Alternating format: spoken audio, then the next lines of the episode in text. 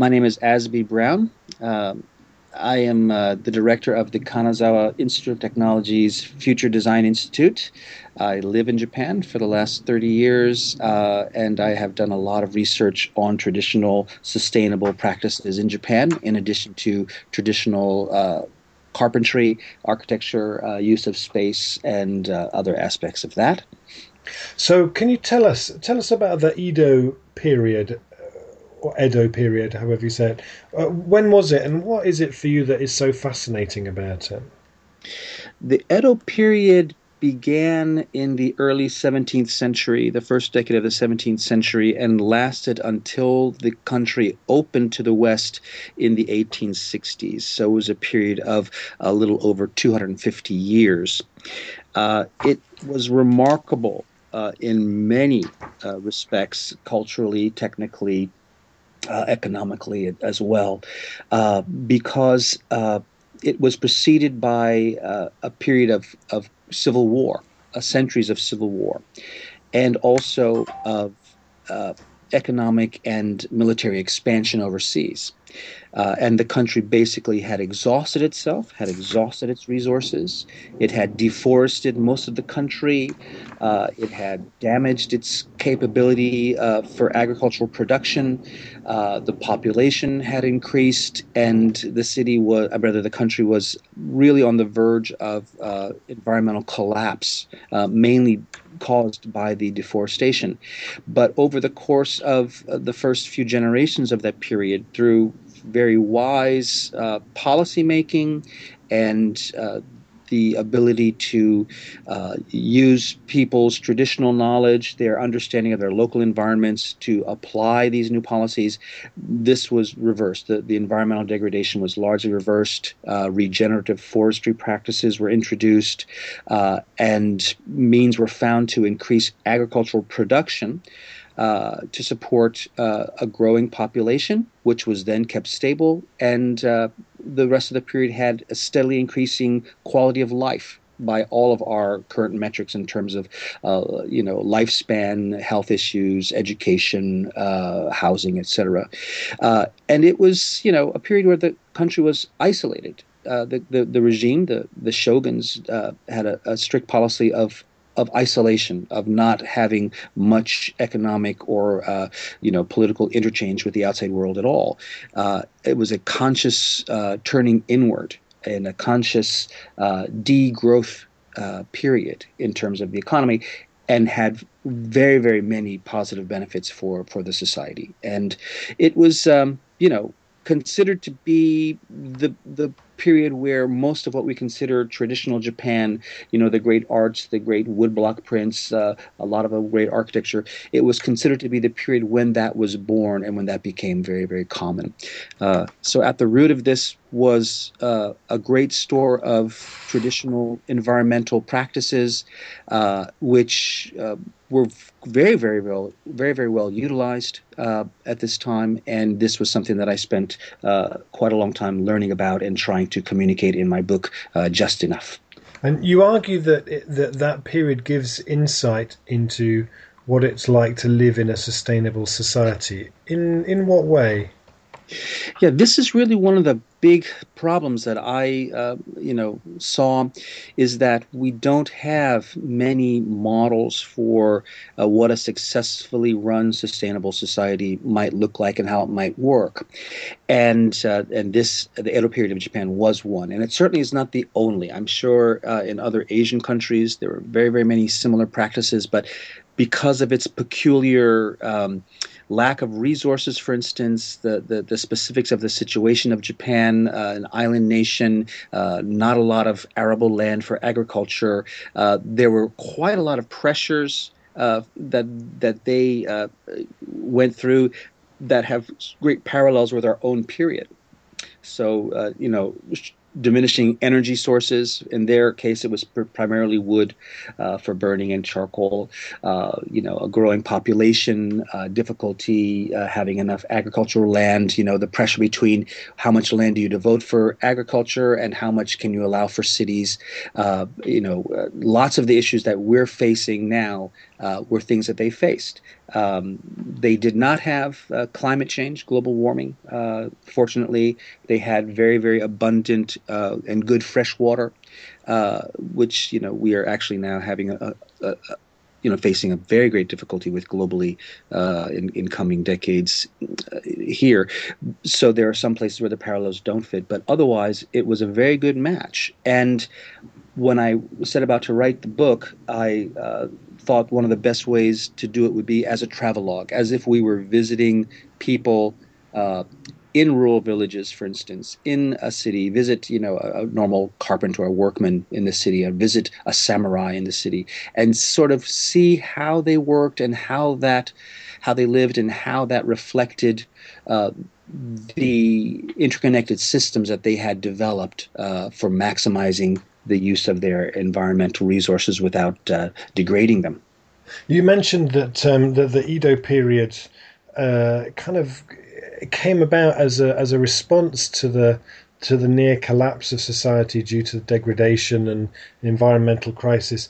How did they turn that around? And perhaps kind of most relevant to our current predicament in terms of climate change, how did they mobilize people to do that? It's really interesting. Um, you know, we can divide it into sort of the technical steps that were taken, uh, the social steps that were taken, the political steps that were taken. They're all connected, however. Um, the first thing was to reverse deforestation and uh, this was done by some very strict forest protection laws. Uh, literally, there were laws on the books that, uh, you know, stipulated the death penalty for anyone entering a protected forest with an axe or a cutting tool. Uh, we don't really know how often this penalty was enacted, but uh, the fact is that was, you know, how uh, carefully they wanted to protect these forests. Um, the populace was involved in monitoring their environment had always been actually uh, through a, a, a, system, something called the Satoyama, which is, uh, you know, sort of a set of practices of uh, utilizing and monitoring the surrounding environment. J- Japan is very, very mountainous. Uh, most villages will be in the valleys, and they were uh, using the surrounding forests in the mountains for their fuel, for uh, you know supplementing their diet with you know uh, mountain vegetables and mushrooms and, and fruits and things like that. Uh, and they were constantly monitoring and uh, taking care of this environment. Uh, and for instance, in the case of fuel this was sort of an ethical issue uh, that was had always been part of the society. This strong ethics of, of not wasting things and of being careful to leave enough for the future. Uh, in the case of fuel, people were not allowed to cut down trees to burn for fuel. They were only allowed to use what had fallen naturally, the fallen branches, etc. Uh, and if a uh, community was living in the same uh, place for centuries, for generations, they knew what the normal carrying capacity of that uh, environment was in terms of things like fuel. So they would limit their fuel consumption to their known supply. And this preserved forests from being unnecessarily cut. Uh, and, uh, you know, they, you know, basically this was not necessarily such a legal uh, you know restriction as it was uh, sort of an ethical and and social one.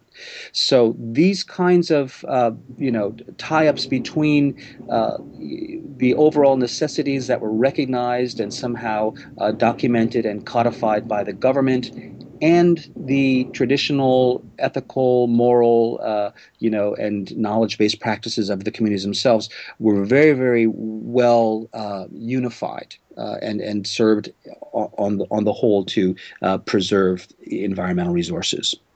Reading, reading just enough with a with a background in in permaculture and having been a permaculture teacher for a long time. Um, I look at a lot of what, what you have in there and think it's design like that, yes. it's it the the everyday life was underpinned by an incredible amount of uh, sensible, common sense uh, design. It was a it was a design project. Reading quite yes. a lot of it, you know. So that that kind of that everyday common sense design that underpinned uh, so much of what you document in the book. Did did people learn that consciously? Was it did, was it just did they absorb it by osmosis? Where did that where did that how, how was that culture infused with with good design? It, it's a really interesting question uh, because design ultimately means making decisions uh, about uh, how to uh, make, build, shape, use, transform things. And uh, I would like to argue that, for the most part, these were very, very consciously and continuously evaluated decisions. Um, you know, how do we bring the water to our fields without disrupting uh, the sort of natural uh, ecological functioning of, of the places we're bringing this through. Um, let's use gravity. You know, let's let gravity do it. Let's use the natural watershed as much as possible. Okay, we get to a certain point, we need to, you know, dig and make, you know, channels for the irrigation water. How do we do that in the best way? Um, they're conscious decisions and yet they're also techniques that are tested over time and handed down, uh, you know, through generations. It it helped that Japan was a very literate society at that point, a higher literacy rate uh, than any European country, uh, certainly higher than North America at the time. Uh, even though it was socially stratified, it was a it was a caste-based society, uh, and some of the the lower ranks may not have had a high literacy rate. There were lots of things that were analyzed and written and put into books, and the books were fabulously well illustrated. So even people who couldn't read could look at the illustrations and kind of like a comic and say, oh, this is how we, you know, dig an irrigation ditch, or this is how we, you know, build a trellis for, you know, these uh, fruit trees. Uh, it was a, it was a wonderful combination of, uh, you know, uh, educated analysis and uh, handing down things through the oral tradition. So, uh, design was everything and uh, it was reflected, I think, in both the overall large scale infrastructural, uh, urban planning, town planning, architecture planning aspects, as well as the design of small things used in everyday life, you know, their cups, bowls, boxes, uh, furnishings, etc.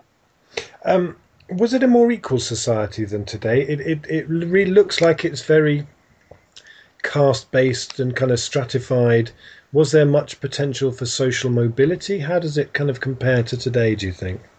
This is probably the one area where we would find it the most wanting. It was clearly uh, a caste based society, um, uh, several classes of people. The military class, the samurai, were at the top. They were maybe 10% of the population, uh, but they dominated uh, most of the wealth and property, as in any feudal society. Uh, interestingly, the second uh, ranking class were the farmers. Uh, farmers were considered to be uh, more of an elite and important uh, part of the society than merchants were. Uh, merchants were on the lowest rung of society, but economically they ended up, uh, you know, making a lot of money and becoming very powerful instead of that. So, the social structure valorized uh, the role of of peasants, of farmers, uh, of the people who actually provide the food, and uh, you know who who form the bulk of society. There was very little mobility. Uh, it was purely hereditary, uh, and as in many societies like this, this ultimately became one of the reasons why it was unsustainable uh, and and led to this uh, catastrophic and traumatic uh, collapse in the 19th century. Uh, but yes, we would say definitely it was not an egalitarian society, and yet uh, the fact that farmers were considered to be ethically, morally, uh, socially superior to businessmen is is really an inversion of sort of our current uh, uh, value system. Um, Margaret Thatcher. Um had a, a press secretary called uh, Bernard Ingham, Sir Bernard Ingham, who once famously said, uh, I have one word for environmentalists who would take us back to the 18th century dentistry. and uh, I wonder. I wonder whether you've been accused of over romanticizing uh, a time that actually uh, that we've progressed from, and uh, you know, is kind of best consigned to history. Uh, of course, as uh, anyone who is, you know, kind of promoting these ideas probably has. And yet, I try to be careful to point out that I am not advocating returning to these specific practices, to these specific ways of farming or of building uh, or of doing anything, but for understanding how they perceived. Uh, their environment, how they addressed problems, uh, and I think um, I, I, use the the you know expression um, a multiform solution uh, because in any situation uh, during that period, it seems if they were thinking about how to address something like, let's say, uh, again, uh, the the water problem. Uh, they would look at the connections, at how the issue of water is integrated with others. And an ex- one example would be um, if they want to provide hot water, for instance, for bathing, uh, then if they could do this in a way that did not uh, damage the water supply itself, uh, and that also made optimum use of the fuel available, then they were effectively addressing two different what we would perceive as two different spheres of, of, of interest of you know the environment with one solution. They did this constantly. Uh, another prime example uh, involves the use the use of human waste for agriculture. Uh, and again, we can find lots of reasons to oppose this these days in, in, in hygienic terms, uh, which in fact is probably not necessarily the case.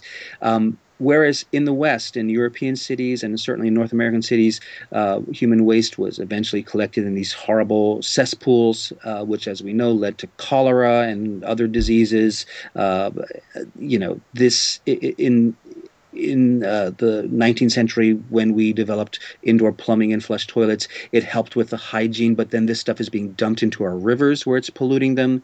Uh, it was really you know not a very good solution.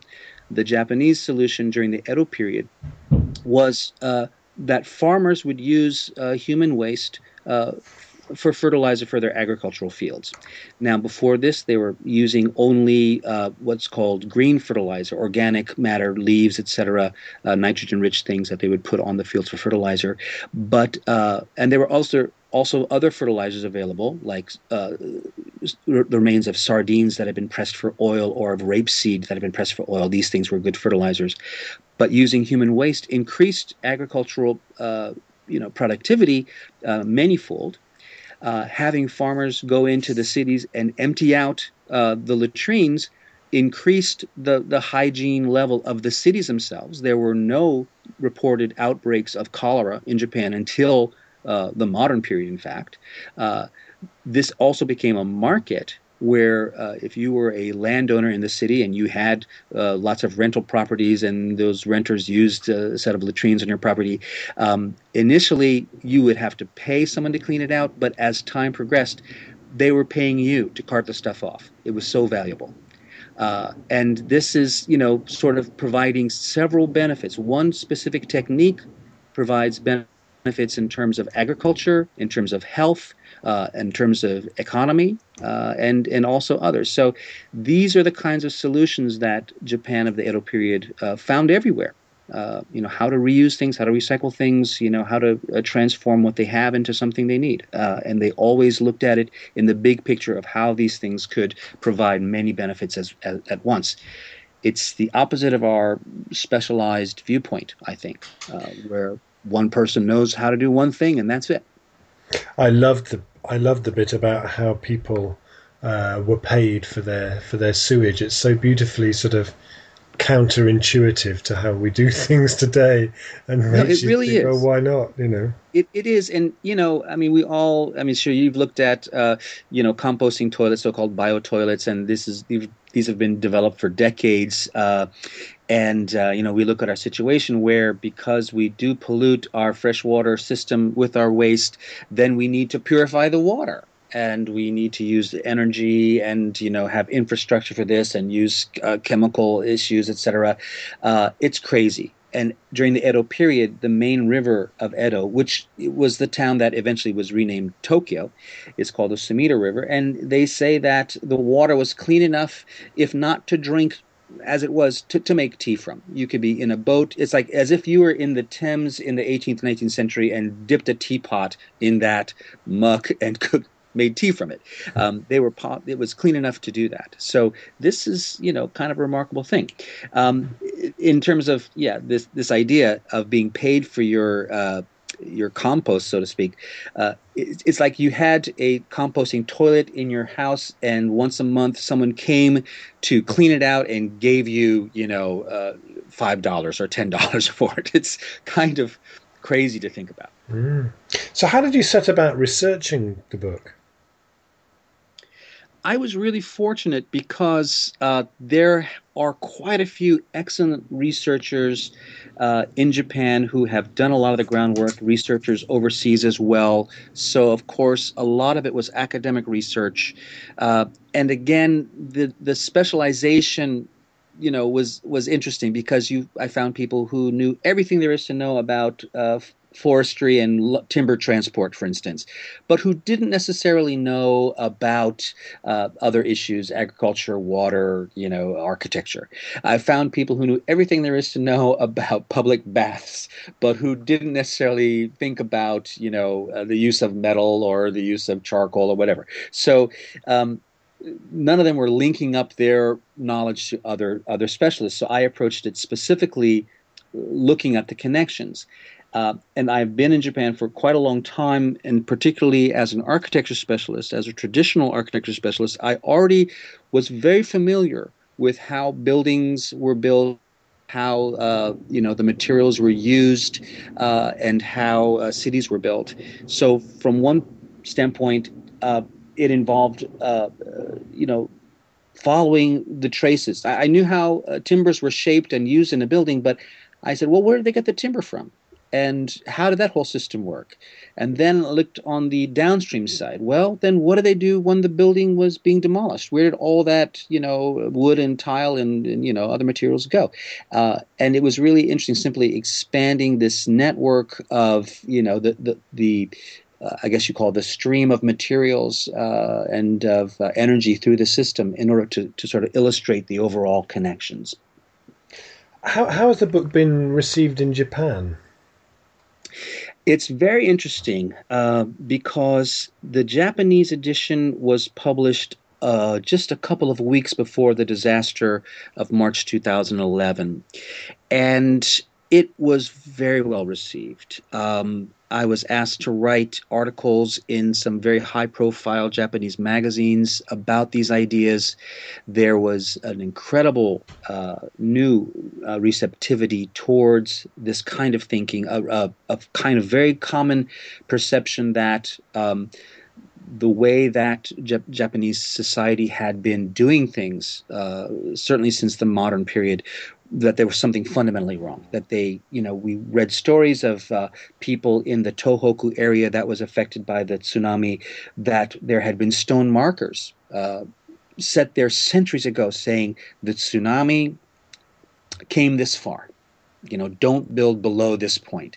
Uh, and they were warned. Their forebears warned them not to build in these low lying, vulnerable areas, but that was ignored. So there's a sense that there was just an incredible amount of knowledge and information and caution that was uh, bequeathed to the, the, the current generations by their ancestors that had been ignored. And why have we ignored all of this stuff is a, you know sort of a, a crisis of thinking. And I really felt that society was ready uh, to sort of turn the corner on things like energy policy, on things like environmental policy. Uh, and I think, you know, it sparked quite a lot of discussions and quite a lot of positive networking. But I, I hate to say it, we're three and a half years past uh, this disaster, and I feel that I was naive in expecting changes to happen as quickly as I did. So I'm very happy that the ideas that I talk about in the book have gained much more currency. There's much more of a grassroots uh, understanding. Lots of people in their uh, regions, the, the, the, rural regions uh, of Japan, uh, are are trying to integrate a lot of this kind of thinking into their uh, their own lifestyles. Uh, but overall, the direction, the the economic and industrial policy and energy policy direction has not changed. Uh, and I'm not sure what it will take to change it. And I mean, at the moment, the the economy is has sort of gone into downturn again in Japan after a period of sort of quantitative easing that just seems to have made the rich richer and not really helped anybody else very much. Do you see uh, any a kind of uh, any kind of conscious degrowth movement emerging in Japan that is inspired by these kind of ideas? Well, there are people, colleagues of mine, who talk about this a lot. Interestingly, um, another researcher uh, named Yuko Tanaka, who is uh, really approached the Edo period uh, you know, learning about the Edo period through uh, literature and writing, and and she and another colleague named Keibo Oiwa have discussed uh, the implications of the the conscious economic degrowth policy and the successes of that during the Edo period, uh, in terms of what we can learn from it now and how this might have important lessons for us. So there are people, very good scholars, writers, thinkers, activists who are talking about this. Um, it is it it's a very alien idea to people, however, uh, very foreign idea. Um, our assumptions are that constant growth is necessary. Uh, the idea that we can have, you know, an economic cycle uh, that is very uh, vital and positive, uh, that does not require uh, the kinds of uh, interpretation of, of of growth of of you know constantly utilizing more resources, new resources, new markets. This is just something that is so alien to people's way of thinking that they it, it's hard to uh, to really talk to people about it. Uh, but there are lots of grassroots movements. There are even alternate currency movements in Japan. Uh, there are lots of places, and again, these tend to be uh, rural areas where people have gone back to small towns uh, to be farmers, to be you know um, uh, more self-sufficient, uh, and to to live you know closer with the, the natural environment. Um, there is a, a, network, but really it is a, a small a small minority uh, within the society, mm. as these things often are. One of the questions I often get asked about uh, about transition and, and the idea of uh, uh, intentional localization is around um, well surely uh, you know we need to we need everybody to be trading with each other. Uh, and I would say well yeah up to a degree but actually you know when you have when different communities are more able to meet their own needs and have an economy where they're more self reliant, not self sufficient, but there is that cultural sense that people are able to turn their hands to address issues that arise rather than each community, each settlement being completely unskilled, dependent on imports for absolutely everything, then then the quality of the relationship between those settlements is very different. When two yes. people meet each other and they're both very skilled, adaptable, resilient, can turn their hands to anything. It's a very different relationship than when two people meet each other who don't have those skills. I wonder what your sense is from from your study of the Edo period in terms of how that was. What were the quality of the relationships between neighboring neighboring settlements and how they maybe differ from from today? They were overall very very self sufficient um, to begin with, and. Uh, of course, there's variations in the sort of the natural, uh, you know, topography and and uh, what what uh, resources their particular local environment may may have provided. Um, there were not many things that villagers needed to buy from the outside, and one interestingly was salt. Another was uh, metal ore for, for you know making iron implements, etc. Uh, other than that, there was the conscious desire to make do with what was you know naturally provided and to sort of set limits to the consumption and use of these resources. And uh, among the things that this led to was an incredible recycling reuse and a redesign a, a design of things for recycling reuse. Um, politically you know it's it's kind of difficult to talk about um, you know the the sort of political and economic situation because on the one hand it was a very advanced system in terms of information. And this uh, you know is largely based on the the literacy that I mentioned. Uh, you had you know peasants who were actually very very well educated uh, uh, many of them and certainly the leadership uh, of the villages were, were well educated. Uh, and they had you know economic systems uh, with their neighboring you know villages that um, were actually very very uh, lively. Uh, trading of goods, trading of farm goods, etc., uh, with each other. Not that it was nece- necessary so much. Uh, and then there was a, a large part of their the farm economy was based on providing things for the cities. So the urban rural interchange was really the engine for a lot of the economic uh, activity and uh, particular regions which for instance if, if your area uh, was very well suited for growing peaches then you would have sort of a concerted effort uh, by local leadership to uh, to maximize that and to pr- find the markets and the, the shipping cetera, to provide these to the the cities. So um, the the cities were very very large. Uh, the city of Edo, again, this was what Tokyo was called before the modern period, um, had 1.3, 1.4 million people, and this made it one of the largest cities in the world, if not the largest city in the world at the time, until probably overtaken by by London at some point. Uh, very very large population centers, uh, and they they needed everything and uh, particularly food. So this was uh, kind of you know an interesting relationship. Um, the the peasants knew they were needed. They were heavily taxed by the you know feudal lords, uh, and yet the feudal lords did everything they could do to keep them content, happy, and to provide them with an improving quality of life. And again, this is one of the remarkable aspects of this, despite this const, this conscious uh, and constant, uh, you know, uh, effort not to overconsume. Um, quality of life did imp- did improve steadily and this is kind of uh, seems to be you know uh, an oxymoron to us. How is it possible to have a better quality of life without consuming more? It was a question of consuming more intelligently based on a good understanding of the environment of what was available of what was changing and of how to utilize it as as uh, optimally as possible. Are you able to in any way infer or suggest that uh, people were happier then than they are in Japan today? You know, this is one of those great questions. Um, and again, this is where we might, you know, run the risk of over romanticizing. Um, if there was a happiness index, then I think that Japanese peasants would probably have ranked fairly high. There were occasional famines. Uh, we mentioned there was no real mobility.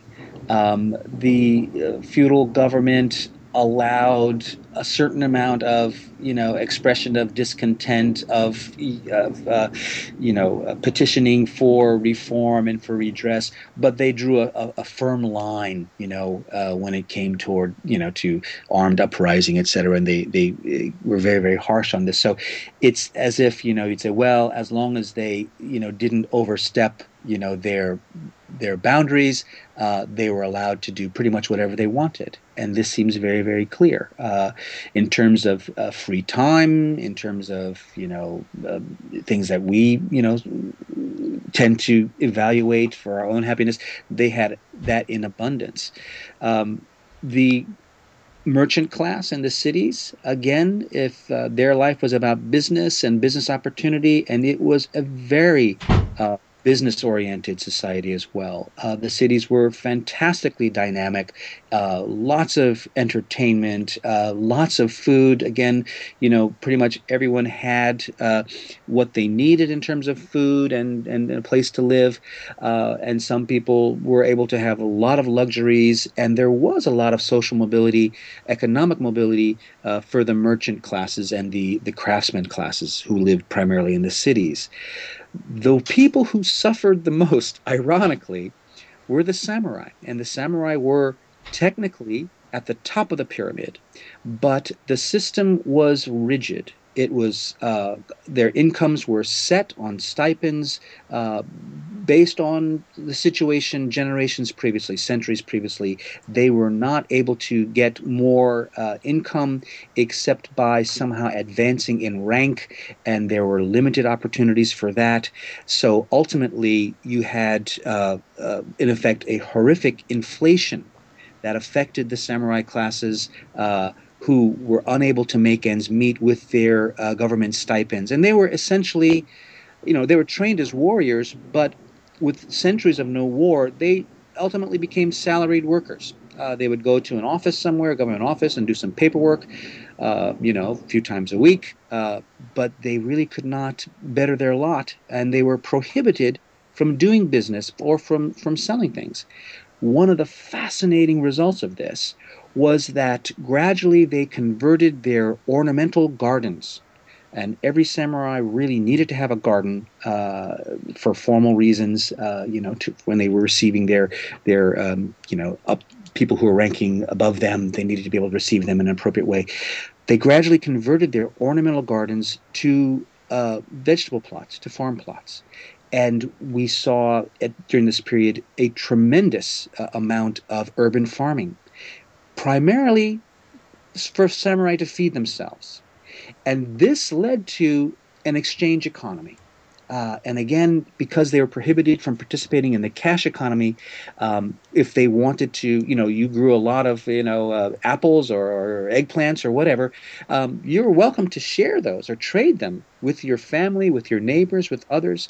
And this was a very lively uh, sharing economy that was happening at the same time. So you had the cash economy, and within this was a sharing economy, uh, and you know it it it continued for for well over a century, uh, and eventually again fell apart when the, the the nation opened itself to the global economy. You, you you mentioned that you your background is in architecture and, and in building. I was really taken. There's a quote from the book where you say, "We've become accustomed to living in spaces that are bound by characterless materials with neither sensual richness nor history." Given the the the um, the kind of the quality of most modern buildings, the industrial uh, industrialized buildings, what do you think we've lost? By moving away from from the kind of uh, construction rooted in local materials, local culture that you set out so beautifully in the book? And can we get it back? This is an area, you know, that I am conflicted about uh, for a lot of reasons uh, because I am interested in wooden building. I do love wooden building. Um, I think it, it, you know, in many places in the world, it, it has an unparalleled uh, uh, quality, uh, sensual quality, physical quality, uh, environmental uh, qualities. And yet, sometimes I feel that because of our uh, deforestation, our, our, our, poor management of our forests, maybe we should decrease the use of wood in construction. And and so I'm really torn about this. Um, what I do see that uh, the Japanese building of this period uh, had and uh, gave to its society was a sense of time, primarily, a sense of connection, a sense of aging, a sense of, of continuity. Uh, the buildings lent themselves, as particularly the way that they were uh, designed in Japan, lent themselves to to being modified, to growth, to adapting, uh, being adapted as needs changed without changing the fundamental quality or character of the buildings or the towns. Uh, and this is a, a, a property that, uh, you know, towns or, or, buildings and cities have, have always had. And e- we could even say they still do, even if they're built with industrial materials to some degree. But it's not really recognized as a fundamental need for buildings. Uh, we're considering, you know, basically we assume that buildings will be used for a certain number of decades. Uh, in Japan, currently, it's assumed that a building will be used for 20 or 30 years and then will be demolished, scrapped, and something else built. So we have lost buildings that speak to uh, our society, to ourselves, uh, about who we are, where we came from, what we have valued, what we care about.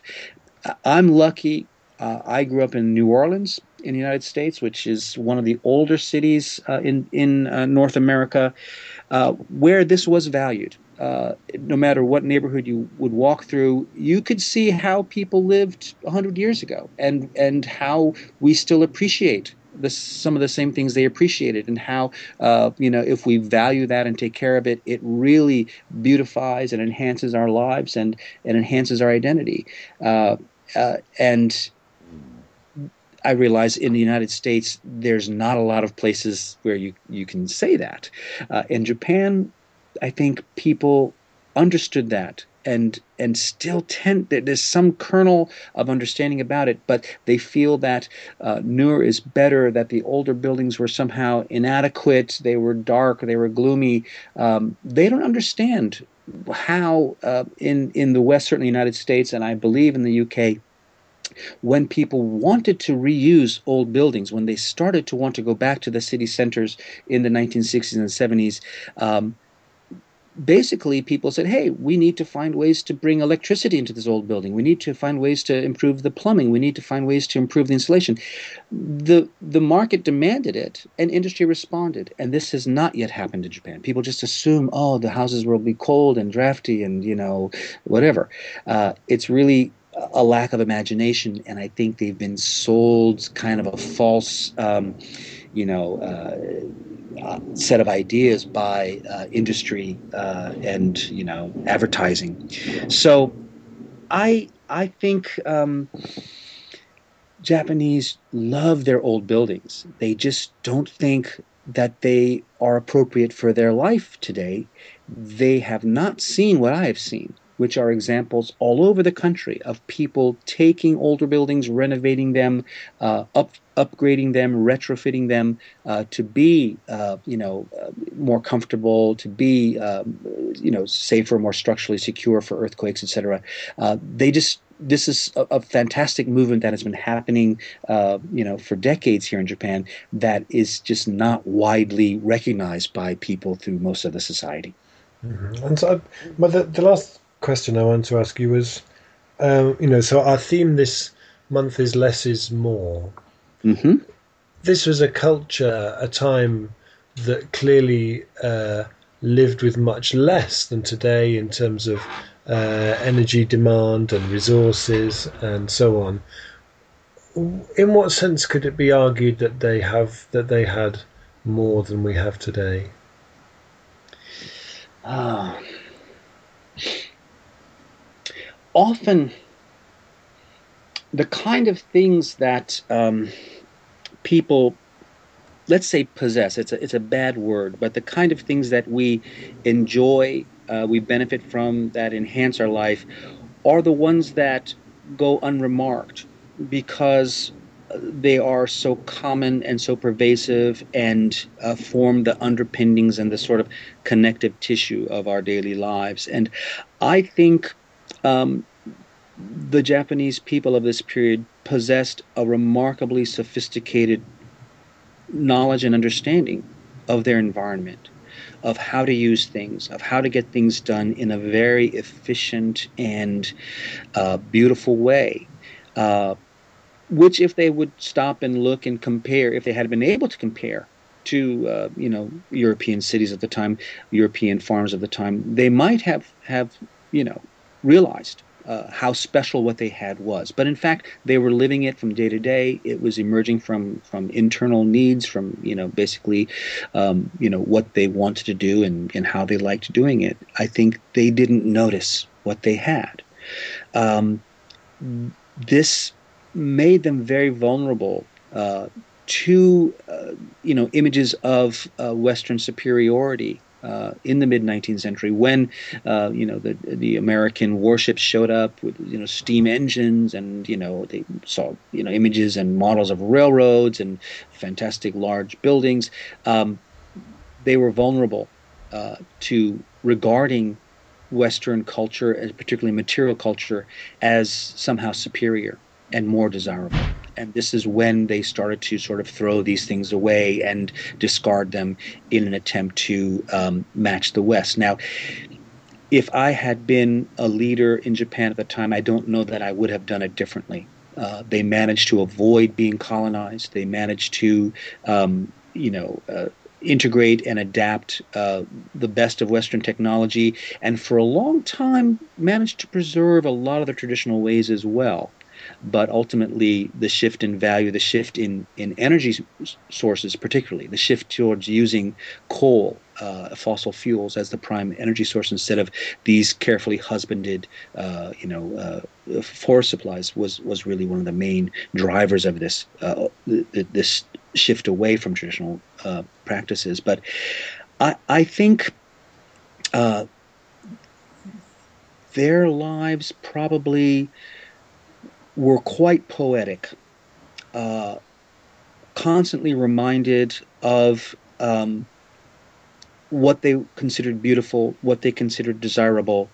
Uh, a lot of their knowledge was codified literally in poetry and in song. Uh, and uh, I think their life in terms of you know if you went into a, a, Japanese person's house, you know if they were above the poverty line. Of course, there were some poor people uh, then as well.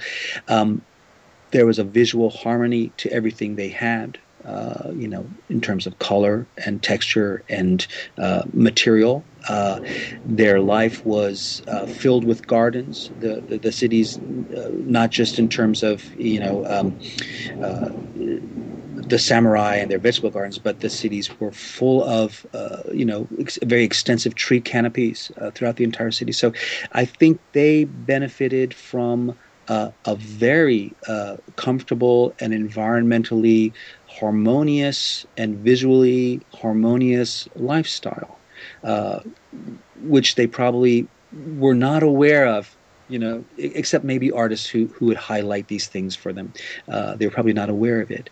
Um, at the same time, um, daily life uh, depended on a lot of physical effort. You know, they walked everywhere. They did not use, you know, uh, you know, draft animals much at all. You did not have lots of carriages and things. People walked. They pushed hand carts. Uh, they used boats in the cities a lot. But, um, you know, daily life was. It was assumed that there was a lot of physical effort that would go into your life. They were not seeking leisure, and leisure seeking in itself was considered morally and ethically suspect and uh, it's a fascinating uh, set of value. If you know, if if you have two ways to do things, one is to invent a machine to do it, and one is to simply employ people who need work to do it. They would just employ the people to do the hand labor. So uh, it's a very very different aspect. So if we think of comfortable life as meaning a life of leisure, well. They might not have had it so much, except in the term, in, in, in a sense of free time. Uh, but if you think of a comfortable life as meaning when one where uh, you're well embedded in a very communicative and supportive uh, community of people, of like-minded people, of people who celebrate who they are, uh, where they came from, people who celebrate the gifts of their environment through their festivals and their their their, their shrines. Uh, then it was an incredibly an incredibly uh, rich society by by any means.